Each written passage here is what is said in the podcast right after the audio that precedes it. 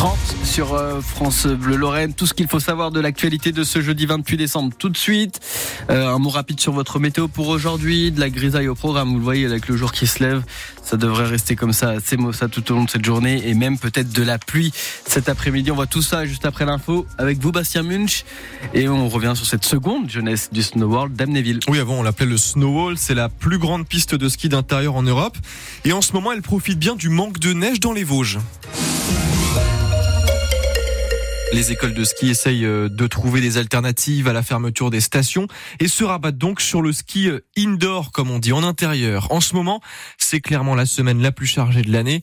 Vincent Clavry est le directeur du Snow World d'Amnéville. Sur des grosses journées comme aujourd'hui, on est entre du 1000 1200 entrées sur la journée. Puisqu'on travaille aussi en partenariat avec l'école de ski française, euh, qui permet aux enfants de venir passer leur première étoile, leur premier flocon.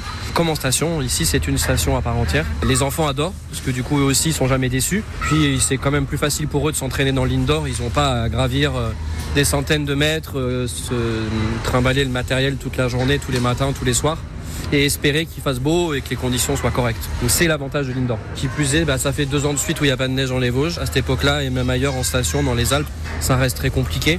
Mais on n'a pas vraiment besoin de ça non plus de toute façon pour tourner.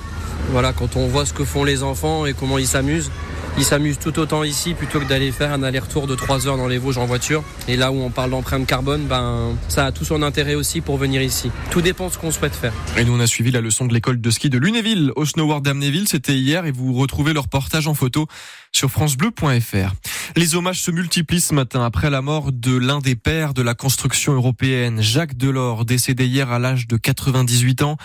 L'ancien ministre de l'économie sous Mitterrand qui restera surtout pour son action pour le développement de l'Union européenne. Un inépuisable artisan de notre Europe pour Emmanuel Macron, un visionnaire qui a rendu notre Europe plus forte, selon Ursula von der Leyen, la présidente de la Commission européenne. Cette commission que Jacques Delors avait lui-même dirigée de 85 à 95. Une maison complètement détruite par un incendie dans le pays cette nuit. À Pienne, juste à la limite avec la Meuse, huit pompiers ont été mobilisés vers 3h30 du matin pour un pavillon qui était inhabité. 94 policiers travaillent dans la zone de Longwy-Villerue. Il en faudrait 60 de plus pour le syndicat Unité SGP Police FO qui demande encore des renforts pour les agents sur le terrain surtout après le refus d'obtempérer euh, du début de la semaine et deux policiers qui ont été légèrement blessés. Ils avaient fait face à un automobiliste qui a tenté de leur foncer dessus près de la frontière luxembourgeoise.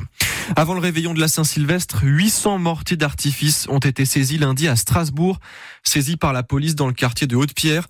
Deux personnes ont été placées euh, en garde à vue. On rappelle qu'en Alsace comme en Moselle, l'achat, la vente et l'utilisation de ces feux d'artifice sont interdites jusqu'au 3 janvier. Le message de la France reste le même dans le conflit entre Israël et le Hamas. Emmanuel Macron réitère sa demande d'un cessez-le-feu durable à Gaza. Il l'a redit hier lors d'un entretien téléphonique avec le Premier ministre israélien le président de la République qui entend aussi organiser des actions humanitaires dans les prochains jours dans l'enclave palestinienne. Et puis déjà de retour sur les terrains après les repas de fête, les joueurs de l'US Thionville-Lusitanos ont repris l'entraînement hier soir au stade de Gentrange. Dans dix jours, ils affrontent l'Olympique de Marseille à Saint-Symphorien pour les 32e de finale de la Coupe de France. Match qui se jouera à guichet fermé le dimanche 7 janvier.